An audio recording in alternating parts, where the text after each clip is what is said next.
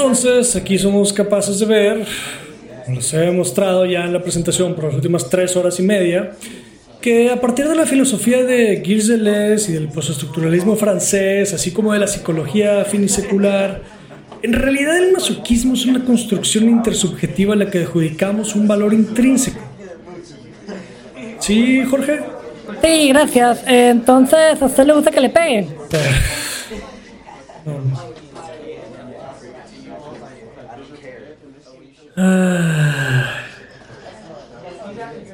En serio que no espero nada de ustedes y aún así logran decepcionarme. Ah.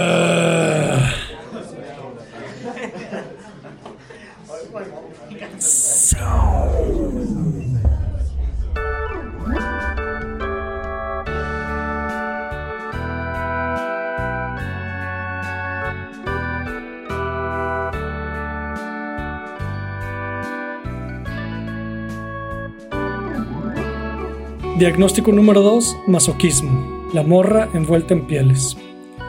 Les voy a contar un chiste. Llega un masoquista con un sadista y le dice, pégame. A lo que el sadista responde, no. Jaja, ¿dónde está el chiste? Ahora, ¿cuál es el problema de este encuentro?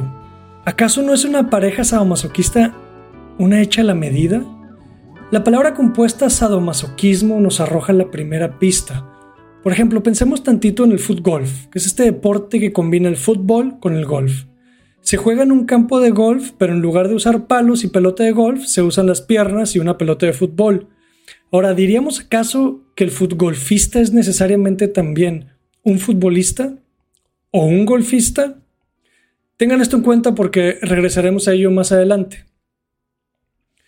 La literatura y la psicología tienen un matrimonio disfuncional que funciona de maravilla. Hoy veremos un matrimonio súper sensual y de un gusto muy, pero muy culposo, el masoquismo. La culpa, por supuesto, tiene una raíz moral que en el caso de hoy viene acarreada desde el cristianismo. En el episodio anterior vimos que desde el paganismo griego, Edipo es culpable simplemente por existir. Y algo similar pasa con el cristianismo, ya que en la teología cristiana se nace culpable del pecado original. Ese tema también aparece en el episodio de Kierkegaard y Lolita Yala, pues Kierkegaard liga la angustia existencial al pecado original. Hoy vamos a platicar desde y principalmente de masoquismo, y en menor medida, solo en lo que nos aporte para comprender al masoquismo, hablaremos de sadismo. Lo haré por dos razones. Primera, porque el autor Masoch, de quien sale el término masoquismo, es infinitamente mejor narrador que el marqués de Sade, de quien sale el sadismo. Sin embargo, ha sufrido una injusticia en ser colocado, al menos en términos clínicos y eh, coloquiales, como un complemento a Sade. Y segunda, porque quiero hablar de sadismo a partir de un texto de Simón de Beauvoir, entonces lo dejaremos para el siguiente episodio. Así que veamos, ¿qué es el masoquismo en literatura? ¿Por qué han sido injustos con Masoch y cómo? ¿Y qué tiene que ver todo esto con los Rolling Stones? Así que prendan un porro, sírvanse un café y agárrense porque ahora sí nos vamos a ir al mame. Estas historias empiezan en el océano, unidas por los tentáculos de las medusas que se confunden con bolsas de plástico.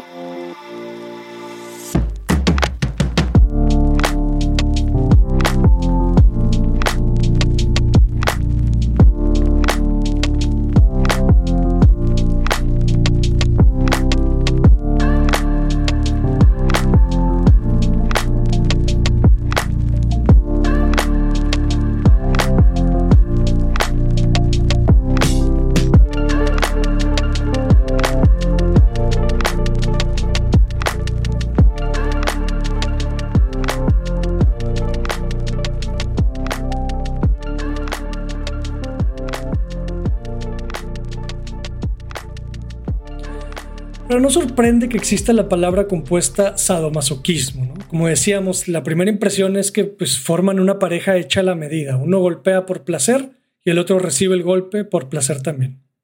Pero en el campo de la literatura y la filosofía, y quizá también en el de la psicología, es un término del cual debemos, es un término el que debemos sospechar y cuestionar. Al unir ambas filosofías se deja entendido que funcionan en el mismo espacio y en el mismo diagnóstico, y aquí es en donde está el problema y el error. Ahora, por el lado de los Kings, me parece que no debemos ser tan exigentes por dos razones. Primero, pues, al ser un lado práctico, que se basa en el placer físico, requiere de una simulación y la fantasía para funcionar, por lo que no podríamos exigir pureza al king del sadismo, pues, porque terminaríamos con una serie de violaciones que anulan el consentimiento. Y segundo, si de por sí ya es complicado superar el tabú de hacer realidad un king, sería penoso trabarlo con minucias semánticas. Es decir, es un compromiso que aceptamos a partir de, la ética y de lo práctico. Pero en el espacio estricto de la literatura y filosofía, y tal vez el de la psicología, debemos separarlos porque tratemos, tratamos con juicios en personas o diagnósticos en pacientes. Además, quiero enfatizar que en este espacio ambas filosofías incluso podrían superar la sexualidad o hasta carecer de ella.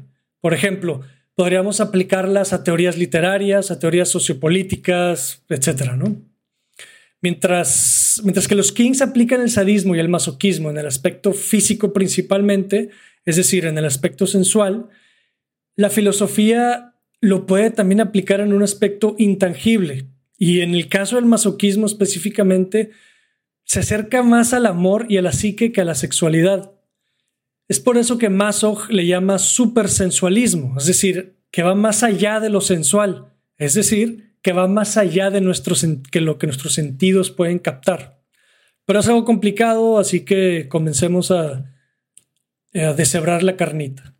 Y bueno, ¿Por qué llamarles filosofías al sadismo y al masoquismo en lugar de patologías, perversiones, desviaciones, preferencias sexuales o cualquier otro calificativo que se les ha dado a través del tiempo? Y eso es porque vamos a hablar a partir de la literatura y no de la psicología o de la sexualidad, aunque tengamos muchos puntos en común. Es decir, vamos a extraer la filosofía que ambos autores, tanto el Marqués de Sade como Leopold von Sacher-Masoch, exponen en su literatura para ver cómo es aplicable en corrientes de pensamiento. Y bueno, decíamos que Masoch ha sido injustamente tratado por la posteridad, ¿no? Primero por el lado de la psiquiatría, cuya figura responsable de transferir el concepto de masoquismo hacia la psicología fue el clínico eh, Richard von Kraft-Ebing, quien escribió en 1886 un libro que se llama Psicopatia Sexualis, que en realidad es más bien un manual clínico y es uno de los libros fundacionales para el estudio de la sexualidad clínica. El, el Kraft Evin es pionero en tratar la sexualidad bajo el rigor clínico. ¿no? Entonces, como les decía, este libro más bien es un manual eh, clínico cuya intención fue servir como referencia en aspectos legales y médicos. O sea, qué criminales deberían ser juzgados sin su, sano juicio o qué personas deben ser ingresadas a un centro psiquiátrico, ¿no? Este tipo de respuestas han sido resueltas a partir de ciertos manuales clínicos. Kraft Evin acuñó en Psicopatia Sexualis los términos sadismo y masoquismo, uniendo historiales clínicos con las novelas de Masoch y Sade. Esto no quiere decir que es la primera vez que aparecen estas prácticas. De hecho, el libro de Psicopatia Sexualis eh, utiliza eh, cartas de, digamos, de, otras personas, otros pacientes, que ligan sus prácticas también con la de, con la de ¿no? Más adelante lo vamos a, vamos a ver un poco de eso, pero en donde un, paciente dice, bueno, cuando leo la novela de la Venus de las Pieles de Maso, pues encuentro a alguien similar a mí, ¿no? Entonces, pero sí es Kraftevin el primero que acuña el término sadismo y masoquismo, ¿no? Además fue el de los primeros, si no es que el primero, en clasificar la homosexualidad como perversión. Ahora, para él, eh, o sea, vaya, ¿qué es una perversión? Será la pregunta, ¿no? Y para él, el sexo eh, debe servir para la reproducción. Y cuando no es así, eh, lo consideraba entonces como una perversión, como es el caso de la homosexualidad y como es el caso en gran medida del masoquismo y del sadismo. Es por eso eh, que les mencionaba anteriormente, que bien pueden ya sea superar la sexualidad o carecer de ella, ¿no? Al menos la sexualidad física. Ahora, como ya podrán imaginar, esta reducción de Kraft-Ebing, eh, de esta reducción de ambas filosofías, creó el estigma que aún poseen. Eh, Leopold von Sacher-Masoch ya era un escritor famoso y estimado por sus contemporáneos, cuando Kraft Evin publicó el libro y quedó perturbado al respecto porque no solo atacaba eh, su filosofía literaria, sino atacaba a sí mismo. En el episodio anterior veíamos cómo para Freud eh, los personajes literarios eh, representan la psicología directa de sus autores. Y esto fue, vaya, mientras esto fue un, un error crítico en el caso de Shakespeare, en el caso de Maso es demasiado cierto, al grado que el autor llevó a cabo un romance con una de sus fans, con quien se carteaba, basándose en los personajes de la novela La Venus de las Pieles. Entonces, vemos que en este caso es más difícil separar la biografía de la obra. Ahora, Masog era conocido por los medios, por sus contemporáneos, como el Turgeniev de Rusia Menor. Rusia Menor es lo que ahora es Ucrania, ¿no?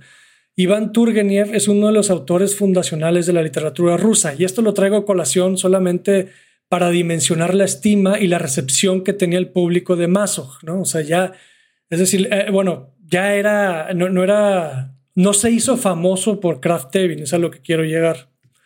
Ahora, a él le fascinaba el folclore de las minorías de su región, eh, del, imperio austrohúngaro, y es por eso que en su obra, eh, su obra está llena de relatos y leyendas polacas, judías, húngaras y galicianas. ¿no? Y bueno, lo curioso es que, como les decía, no es de que Kraft Evin lo haya hecho famoso, pero es gracias a Kraft Evin en gran medida en que ahorita sigue, perdura su nombre, ¿no?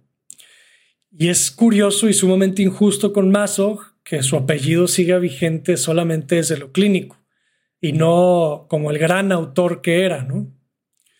Cosa que no sucede del todo con el Marqués de Sade. Ahora, dicho esto, eh, su novela, eh, yo creo que la más famosa, definitivamente la más famosa, La Venus de las Pieles y su filosofía, estuvieron presentes a mediados del siglo XX con artistas como Luis Buñuel, que, tiene una película que se llama Belle du Jour, que está basada libremente en la novela, y también con la banda Velvet Underground, que tiene una canción que se llama Venus in First, y entre otras obras de cine y de teatro. Ya en el siglo XXI vemos el resurgimiento del interés por el masoquismo en una, una película de Roman Polanski que lleva el mismo nombre de la novela y también obviamente con el éxito de Fifty Shades of Grey, que un poco más adelante veremos cuál es la conexión principal con Fifty Shades of Grey. Ahora vamos a separar el sadismo del masoquismo.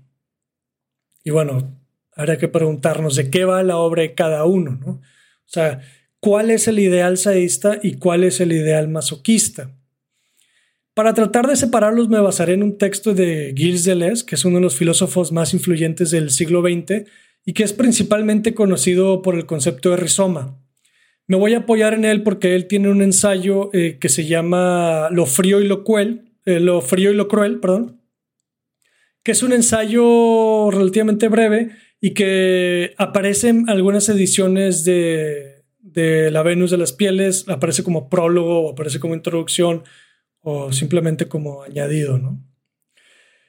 Pero bueno, para hacer esta, e, esta incisión y separar estos, eh, estos dos conceptos, estos dos términos, regresemos a la pregunta que, le hice, que les hice en un inicio sobre el foot golf.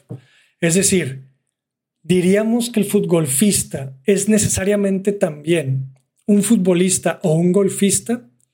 Y bueno, para esto hay que ver qué atributos comparten, ¿no?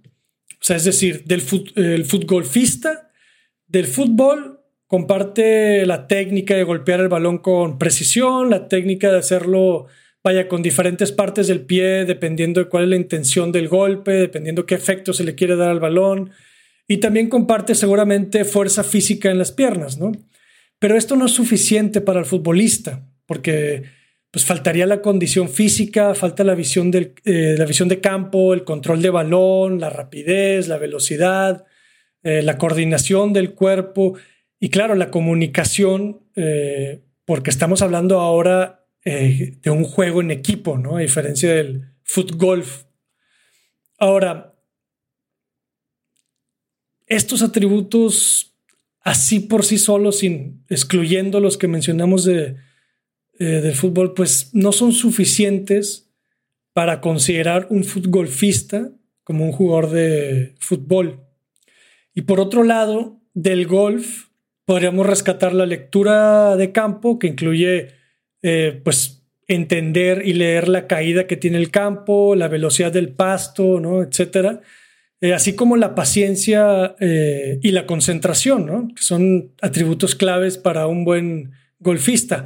Pero vamos, en el foot no se usan palos, ¿no? que es la herramienta principal del, del golfista. Entonces, vaya, tenemos que concluir que un futbolista no necesariamente cumple con las aptitudes necesarias para ser un futbolista o un golfista. Y esto es porque aunque el fútbol es la unión de ambos deportes y aunque convergen en muchos puntos, el, fútbol se convierte en un deporte nuevo. Para Deleuze, así funciona el mundo en gran medida. Y él lo explica a partir del concepto de rizoma, que es un tanto complicado, pero bueno, es muy pertinente para la serie porque para Deleuze es, el rizoma lo llama como el anti-edipo y el, eh, la antigenología. Rizoma es un término que viene de la biología y que se refiere a los tallos de ciertas plantas, como es el caso del jengibre, ¿no? Imaginen un tallo eh, cuyo punto de origen ya se perdió en el caos visual de sus infinitas raíces, ¿no? Y de su forma que no indica un punto de origen. Para Deleuze así funciona el mundo, es decir, cada cosa, pero dentro de, cosa imaginemos, o sea, podría ser una persona, una ciudad o un concepto, una abstracción, o sea, cada cosa tiene un tallo rizomático cuyas raíces buscan puntos de conexión con las raíces de otras cosas. Que esas otras cosas pueden ser también, ya sea personas, ciudades, conceptos, abstracciones, y las conexiones pueden ser entre, entre dos personas, entre una persona y una ciudad, entre una persona y un concepto, etc. ¿no? Imagínense todas las combinaciones posibles, ¿no? Son infinitas.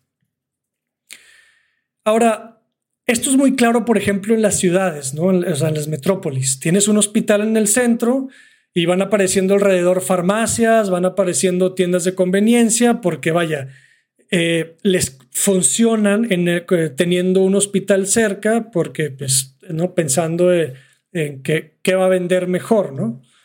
Pero luego el hospital con el tiempo deja de existir, ya sea que quiebra, desaparece por alguna razón, y lo nuevo que llega, pues va a tomar en cuenta lo que hay alrededor, ¿no? Va a tomar en cuenta que hay farmacias y que hay tiendas de conveniencia. Y entonces quizá eh, se instala ahora en vez de un hospital, pues un edificio de seguros médicos, ¿no? Y quizá con el tiempo quiebra una de esas tiendas de conveniencia y quiebra una farmacia y se instala un banco y todo va cambiando y se va alimentando entre sí.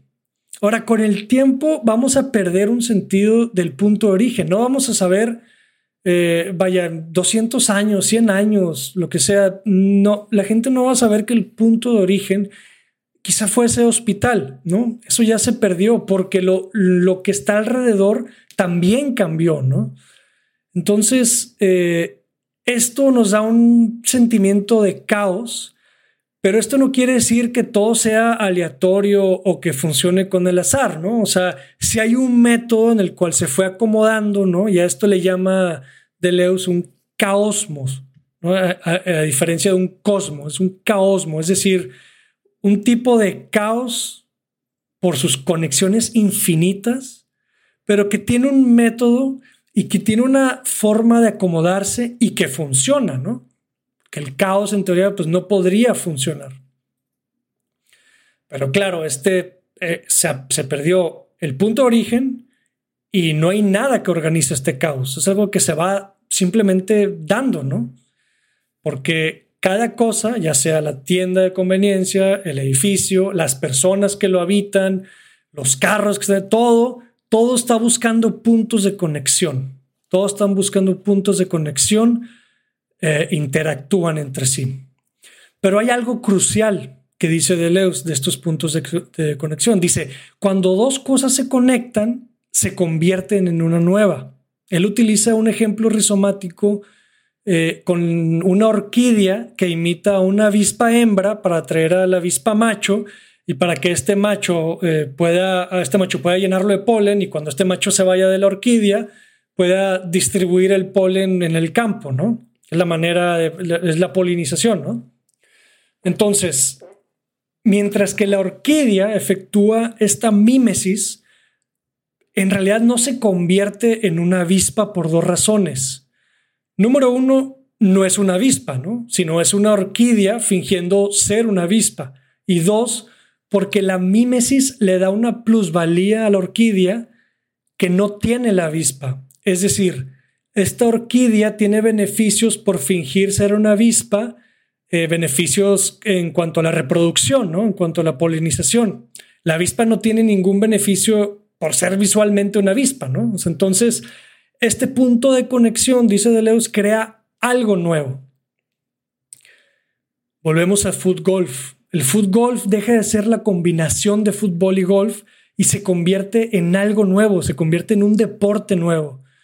Las actitudes de los jugadores serán distintas y aunque tengan, aunque compartan aptitudes con, otros deportes, digamos que el set de aptitudes va a ser distinto y va a ser particular al futbolfista, ¿no?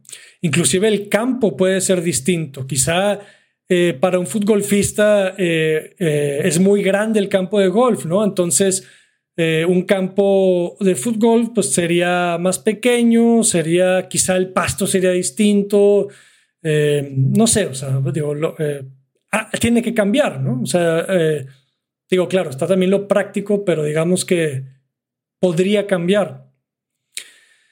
Muy bien, ahora pasemos al sadomasoquismo, porque hay algo similar que está pasando aquí.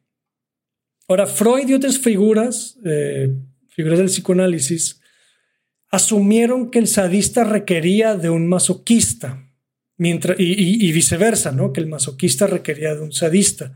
Como decíamos, uno golpea y el otro recibe. Pero aquí hay algo, aquí hay un error grande eh, y, uno de los problemas principales con el psicoanálisis, ¿no? que supuestamente todo parte de la figura paterna y el falo. Es decir, que la mujer no es que tenga su propio órgano sexual, sino que carece del falo. Y esta premisa obliga erróneamente a encajar todas las piezas a partir del padre siempre, sin dejar abierta la posibilidad de que no sea el caso. Y a esto Deleuze eh, lo, dice en su libro de Rizoma, en su introducción de Rizoma, eh, lo llama por eso como el, el. Les voy a leer un fragmento muy breve.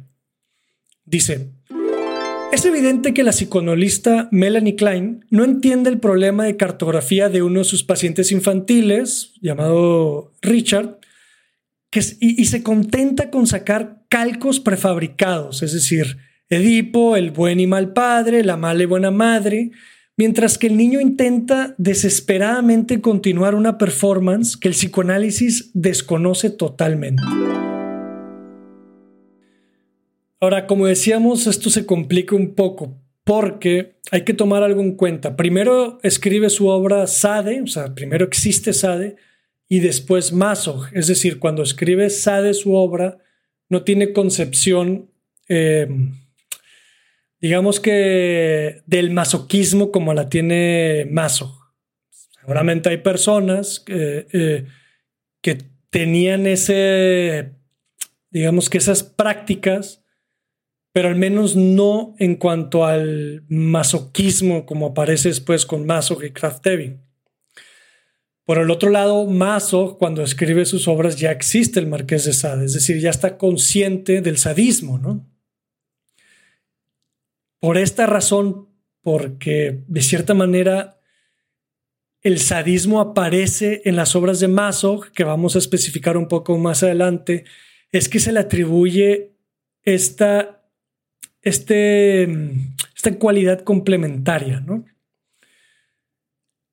Pero si pensamos en lo que nos dice Deleuze del rizoma, una vez que el sadismo, una vez eh, entra al, masoquismo, es decir, una vez que el sadismo entra a la obra de Masoch, se convierte en algo nuevo y no podríamos hablar que es el sadismo del marqués de Sade, sino que es el sadismo ahora de Maso. Sí, pero entonces a usted lo que le gusta es que le peguen diferente. Ay, otra vez este cabrón. A ver, Jorge, ¿sabes orar? Sí. Pues órale la dirección, cabrón.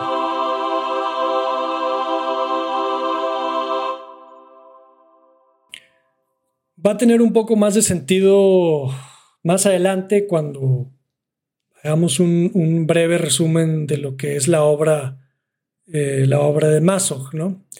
Pero antes hay que ubicarnos eh, también contextualmente, porque a partir del filósofo Immanuel Kant, de quien hablamos un poco en el, bueno, de quien hablamos en el episodio de Batman, hubo un cambio radical en la postura de la ley. Ahora, temporalmente Kant se ubica en la ilustración, es decir, cualquier cosa antes que Sade, 20 eh, años antes que Sade, una cosa así. Ambos en el siglo XVIII. Pero esto es algo que aparece mucho en la obra de Sade, ¿no? Esta idea de la ley, o esta idea de eh, que se está poniendo en duda, ¿no? Previo a Kant y a la Ilustración, la ley era el reflejo del bien moral, de un bien superior divino. Es decir, la ley no es fuente de donde viene el poder, digamos, sino que representa el poder del bien superior. Y esto es importante porque hace que las personas que sigan la ley, es decir, que, procuren la ley, sean por ende personas moralmente rectas. Ahora, como apoyo visual, imaginemos a la ley girando alrededor del bien superior, ¿no? Pero con Kant cambia las cosas. Él dice que la ley no es dependiente del bien superior, sino al contrario, que el bien superior es dependiente de la ley. Es decir, que el bien superior ahora gira alrededor de la ley. Y esto significa que el fundamento de la ley ya no se encuentra corroborado en principios divinos, sino en la ley misma, en sí misma, ¿no? Es decir, la ley pasa a ser un absoluto que no hace referencia a nada más, ni necesita hacer referencia a nada más. Esto crea una revolución moral eh, que me gustaría ahondar eh, más en otro episodio para hablar de Franz Kafka, pero crea una revolución moral eh, de la cual Sade habla mucho, ¿no? Por ejemplo, en la novela, quizá una de las novelas más representativas del sadismo es la, su novela que se llama Justina o los infortunios de la virtud eh, hay que resaltar aquí la palabra virtud. El argumento es así, Justina y su hermana vienen de una familia alcurnia, pero sus padres pierden toda su riqueza y mueren, por lo que ambas quedan huérfanas desde muy pequeñas. Y de inmediato se separan porque la forma en que ambas pretenden vivir su vida es diametralmente opuesta. La hermana de Justina quiere una vida basada en el vicio, es decir, de, eh, eh, lleva una vida en la prostitución, con el objetivo de obtener riquezas, tierras, eh, rentas, etcétera, ¿no? Por el otro lado, Justina reniega el vicio porque ella opta por una vida llena de virtud. Y con el tiempo la novela vemos que, a la gente que opta por el vicio es recompensada, eh, mientras que la gente que opta por la virtud es castigada. Bueno, ¿y cómo decide el marqués de Sade poner a prueba a Justina, eh, que es como el símbolo de la virtud. Bueno, pues esto es prácticamente las 300 páginas de la novela. Justina se topa a unos hombres, los hombres torturan, la torturan, la violan, abusan de ella eh, varias veces, no solamente una, varias veces, y después muestran un argumento filosófico de por qué la acaban de violar. Y esto lo hacen, no sé, alrededor de, ella sufre, no sé, 30, 40 entre violaciones, torturas, todo, ¿no? Hay incesto, hay, hay absolutamente todo. Hay obviamente asesinato, etc. Pero digamos que aquí lo, lo, vaya, la técnica narrativa, y aquí es lo que mi, mi asunto con la injusticia, con Mazo, es de que Sade no tiene una técnica narrativa interesante, es decir, no hay una tensión, no hay una culminación, no hay un clímax, no hay un desenlace, no hay. Todo es eh, igual, ¿no? Porque su técnica es demostrativa y acumulativa. Es decir, demuestra visualmente, vaya, de una manera, no, es que sea un mal escritor, sino un mal narrador más bien. Eh, demuestra de una manera muy visual todos los, los, actos violentos y las torturas y demás. Y después hay un argumento filosófico.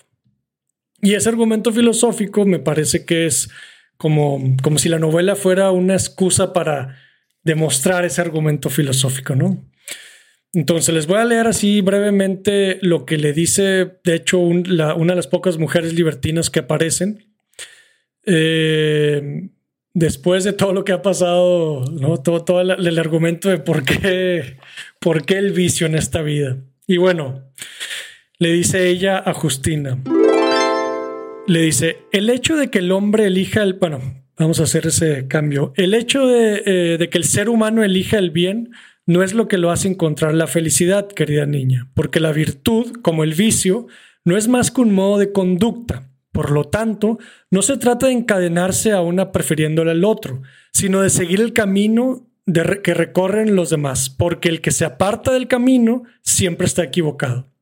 Es en un mundo totalmente virtuoso, te recomendaría la virtud, porque al ser merecedora de todas las recompensas, la dicha dependería infaliblemente de la virtud.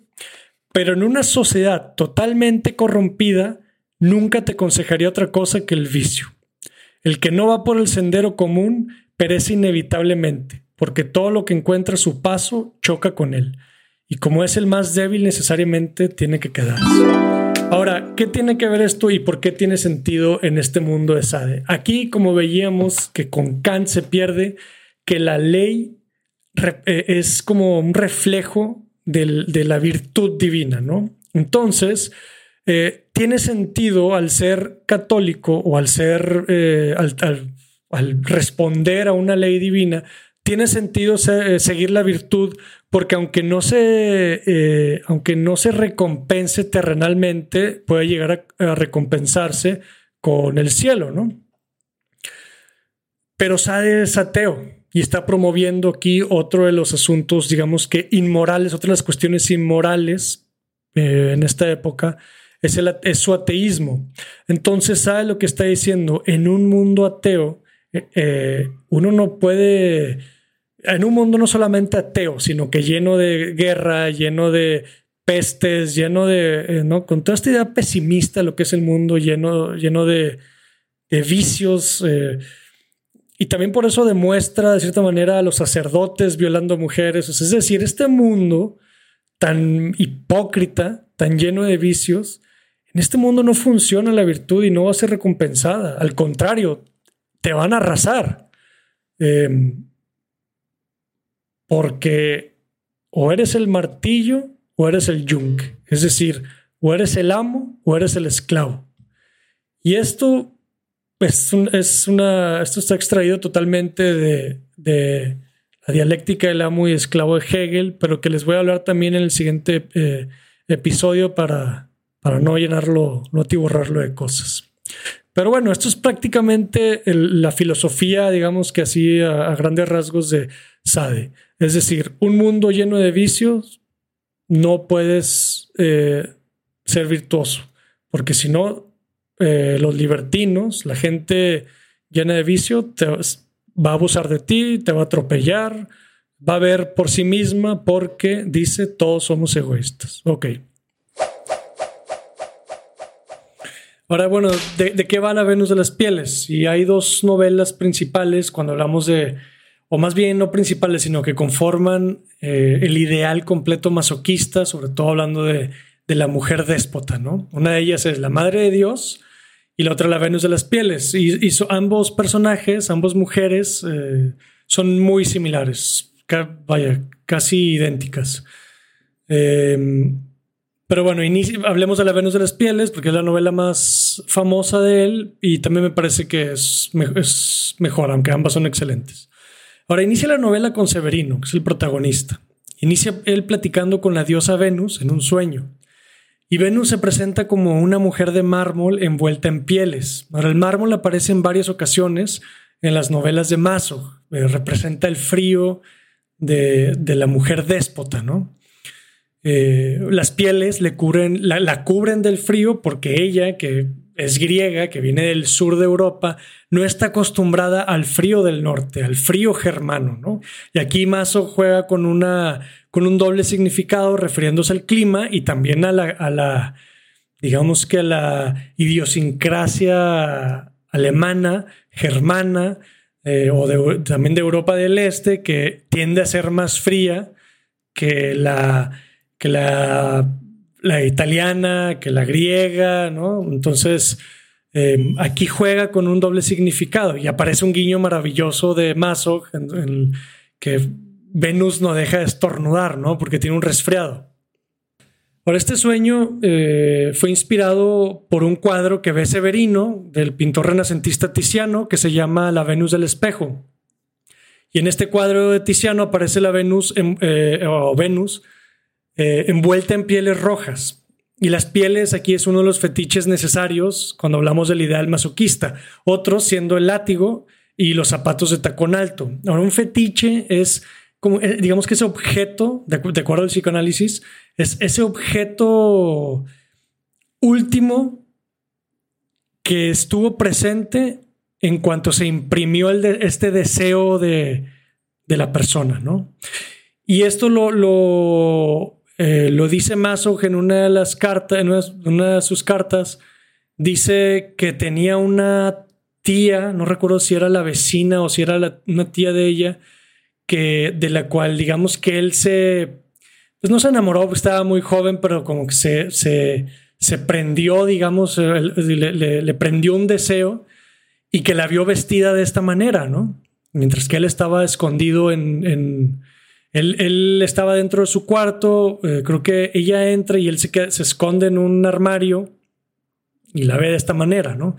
Entonces, por eso siempre aparece como necesario del ideal masoquista de la mujer déspota, eh, las pieles, el látigo y los zapatos de tacón alto. Ahora, las pieles que hay en eh, las pieles de las, a las que se refiere Mazo son más, son pieles de, animal, ¿no? O sea, ahorita ya cuando hablamos del, del king aparecen pieles más bien, o más bien aparece esta ropa de, látex o aparece esta ropa de eh, negra y pegada, ¿no? Entonces eso ya fue una, un cambio en en este estereotipo, ¿no? Pero bueno, este sueño lo cuenta, lo narra que, está hablando con, con Venus y de ahí se arranca para, para platicarnos una historia amorosa que tuvo con el otro personaje, con la torturadora, con la déspota, que se llama Wanda, ¿no?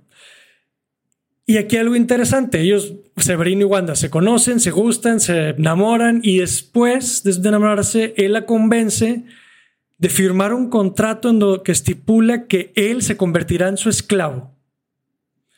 Y esto es algo importante. Y esta es la diferencia con la madre, con la novela La Madre de Dios, porque la Madre de Dios, la, figura de, la mujer, ya es esta mujer déspota. Mientras que aquí, y algo muy importante y una diferencia crucial del, sadismo es que Severino la, la educa, la convence y la educa de tal manera para convertirla en la torturadora. Y ella no está de acuerdo en un principio, pero se gustan lo suficiente, se enamoran lo suficiente como para ella acceder. Y le dice ella, le advierte, ¿no? Le dice, eh, no voy a hacer que me termine gustando, cosa que sucede al final. Por eso, eh, digamos que se sale de control esta relación masoquista eh, porque también aquí hay otro factor importante, si no es que necesario para el ideal masoquista, y es que Severino agrega a un tercer personaje que es un hombre al que le llama el griego, por si no era suficiente la, eh, influencia griega ¿no? de, en la literatura de Masoch. Eh, pero bueno, agrega a esta tercera figura que es un hombre que le llama el griego para que él para que Wanda le sea infiel a Severino con el griego, ¿no? Pero no solamente con el consentimiento de Severino, sino que impulsado por Severino, porque Severino le dice, no hay em, dolor más fuerte para el hombre que ser engañado por su pareja, ¿no? Y claro, aquí estamos hablando que lo, que, lo que ocasiona este, este aumento de deseo en, en Severino o en el torturado, en una relación masoquista, es que la torturadora le cause dolor, pero un dolor fuerte, ¿no? Miren, les leo el, inicio del contrato. Dice, contrato entre la señora Wanda y el señor Severín. El señor Severín von Kusiemski deja el día de hoy de ser el prometido de la señora Wanda von Dunayu y renuncia a todos sus derechos como amante.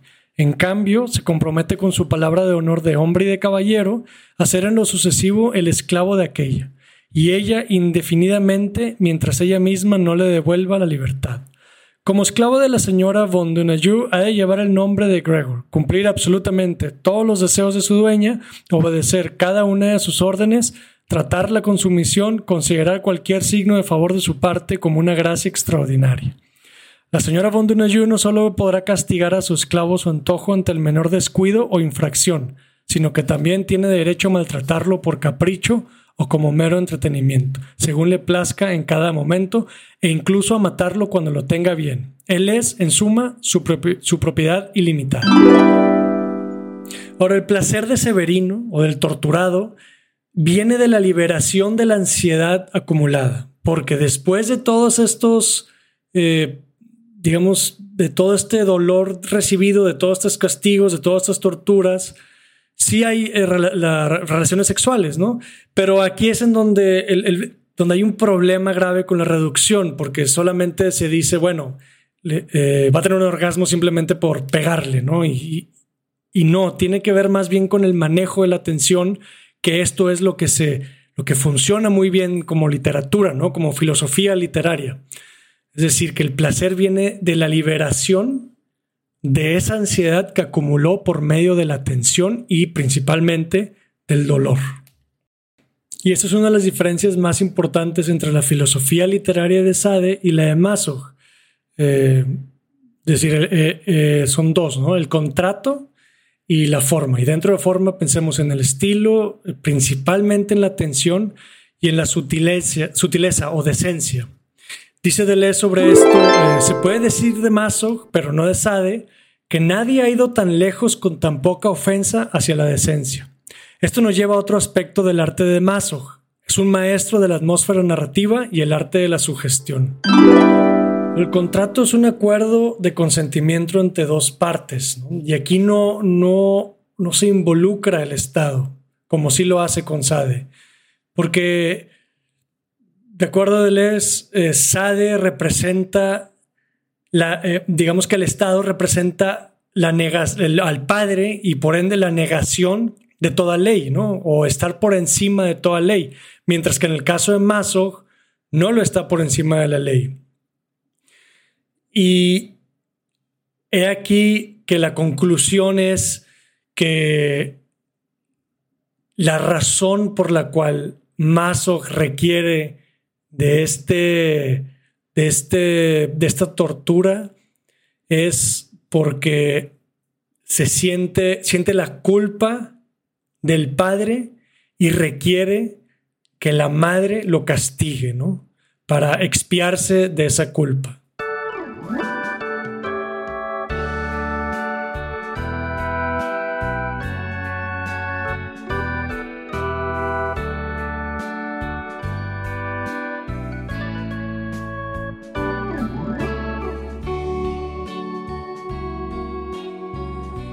Y bueno, ¿qué tiene que ver los pinches Rolling Stones, güey? Yo estoy aquí por los Rolling Stones. Dicho todo esto, todo este preámbulo, si quieren, para la conclusión, vengo a traerles la palabra y persuadirlos de hacernos borgianos o borgesianos. Porque a veces sentimos que la vida no tiene sentido o propósito y que las cosas simplemente suceden, ¿no? Pero es que hay historias que comprueban lo que dijo Borges, que el mundo está conectado por vínculos secretos. Les voy a contar una de ellas. Eran los años 60 en la casa de campo de Keith Richards de Redlands en Gran Bretaña. Richards, George Harrison, su esposa, Mick Jagger y Marianne Faithfull estaban fumando, tomando, consumiendo anfetaminas y escuchando música. Mick Jagger y Marianne Faithfull eran pareja. De hecho, la canción de Wild Horses, que es una de las canciones más famosas de Rolling Stones, está inspirada en ella. Marianne Faithfull era una cantante también y curiosamente es tátara, tátara, espero que no me falte un tátara por ahí, pero tátara sobrina de Leopold von Sacher-Masoch.